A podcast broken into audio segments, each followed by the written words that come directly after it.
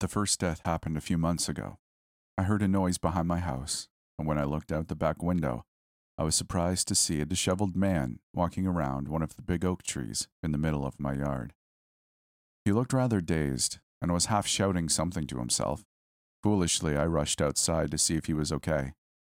"I'll find it, I'll find it, I'll find it." He kept rambling over and over, and he glanced at me with eyes that didn't seem to see me before turning back to the tree. "Have you found it?" I held up my hands, wishing I'd thought ahead before rushing outside. This guy was clearly unhinged. "Easy, buddy. There's nothing here for you. What are you looking for?" His head snapped around and he locked eyes with me. "But it has to be here." I was startled to see blood suddenly spurt from his nose. His eyes rolled back into his head and he collapsed. I cursed and dove to catch him before he hit the ground, and we both tumbled into a heap on the grass. I pulled out my cell phone, then growled in frustration as I tried to dial nine one one. For some reason, I had no signal, and my call immediately dropped. I tried again, and when the call hung up without even ringing, I put my phone back in my pocket and checked the man's pulse. There was nothing. I hesitated for a moment, then decided to try to drag him to the front lawn.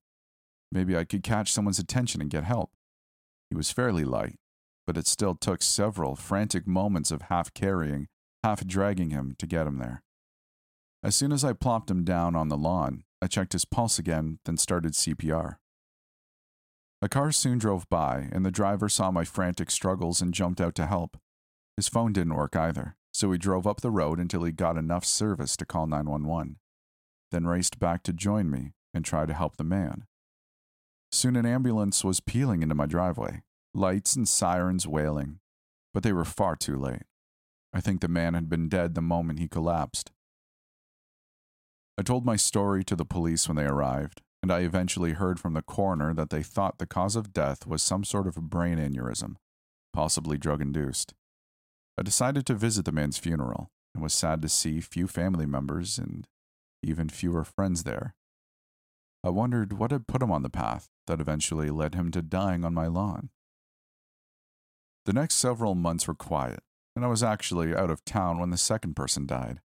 I returned from my trip to find police tape outside my home, and a full team of detectives investigating my house. They peppered me with a barrage of questions, but I was just as confused as they were. I never did learn the identity of that victim, but they had apparently also died in my backyard. The police were convinced I was dealing drugs or something that was killing folks. But they didn't find anything, and after days of searching and investigating, they finally decided to leave me be. After that, I decided to put a lock on my gate to prevent anyone else from getting into my yard. I hoped that would be the end of whatever this was. I also changed my cell phone provider, as I really didn't want to be in another situation where I couldn't make a call. The next person died two weeks later. I was actually out back when it happened, and the first indication that something was wrong was the squealing of car tires from out on the street. A moment later, I heard someone frantically yanking and pounding on the gate to my backyard, followed by a high-pitched scream of rage. A moment later, a middle-aged woman leaped up and grabbed the top of my fence, scrambling over it frantically. She rolled over the top and fell with a thump to the grass below, but quickly sprang up and started scanning my yard. She eyed me briefly. "Do you know where it is?" "Never mind. Don't worry. I'll find it myself. I have to find it." I shook my head, wondering if I could get past her to the house. I didn't have my phone with me, of course. Suddenly, the woman drove forward and started tearing at the sod. "It's here. I know it is. It has to be." She ripped up big clumps of grass, and her shrieks grew louder and louder. I made a break for it and dashed inside to grab my phone, and strangely enough, I had no service once again, even though I just called my brother not two hours prior. Yelling in frustration and panic, I ran back out to her and pulled her away from the grass, hoping I could calm her down. She struggled, frantically, for a moment, and went limp and started sobbing. When I laid her down on her back, she looked up at me with teary eyes. "Please, I need to find it. Help me find it. I must."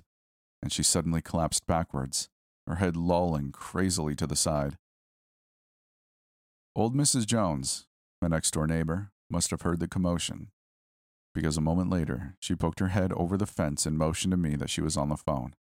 At least she had a working phone. The police and E M Ts arrived a few minutes later. This time I was taken to the station for questioning. Angry officers grilled me with questions and accusations for hours, and they even held me overnight on suspicion of murder. However, they eventually had to let me go, even though I was as confused as they were. I told them that my theory was either that there was a cult in town that had become obsessed with my yard, or people were on some drug that threw them into it. I had no other explanations. The nightmare didn't end, though. In fact, it got worse. I bought cameras, floodlights, a landline phone, and an extra cell phone. It didn't matter. They would all work fine until someone crazy ended up in my yard. And then it was like I was cut off from the rest of the world. The camera footage would short out, my landline would go dead, and if someone showed up at night, even the outdoor lights wouldn't work. The people started showing up every week, and then every few days. I put razor wire across the top of my fence, and one poor fellow sliced himself up terribly just trying to get in. One old cowboy rammed his pickup straight through my fence, then hopped out and began digging up my flower bed frantically. He actually talked with me for a moment or two before suddenly collapsing, but I didn't get much more than that he was looking for something, and I thought he knew where it was. I spent all my savings and rebuilt the fence with a reinforced concrete wall, with double strands of razor wire on top. The city started sending me zoning violations and letters, but I didn't care. Whatever it took to keep people out of my yard, I'll do it. I was constantly on the edge of a panic attack, wondering when the next body would show up and knowing there was little I could do to stop it. And people just kept coming through and dying, day and night. When old Missus Jones tunneled under my wall, I was too numb to be more than amazed. She'd apparently been working on the tunnel for days or weeks, and had done a lot of work with just a shovel and a pickaxe. I found her collapsed next to the tunnel early one morning, her lips blue and her body cold. She'd dug quite a bit of the yard up, and had even hacked at one of the bushes in the corner of the yard before collapsing. I had stopped going to people's funerals, but I made an exception for her funeral last week. Even though I didn't know her very well, she was my neighbor, and she was always nice to me. Since then, no one else has come into my yard this these last few days. I've been studying the situation, though, and I think I've figured out what everyone else has missed. I think I know where the thing is. There's a little patch of yard between two oak trees that nobody has touched. It has to be there. I wanted to share this with everyone before I go out and look for it. My internet has started getting really spotty these last few minutes, so I don't know if this update will go through, but I don't really care. I will find it. It has to be there. I will find it. They just didn't know where to look. I will find it. I will find it.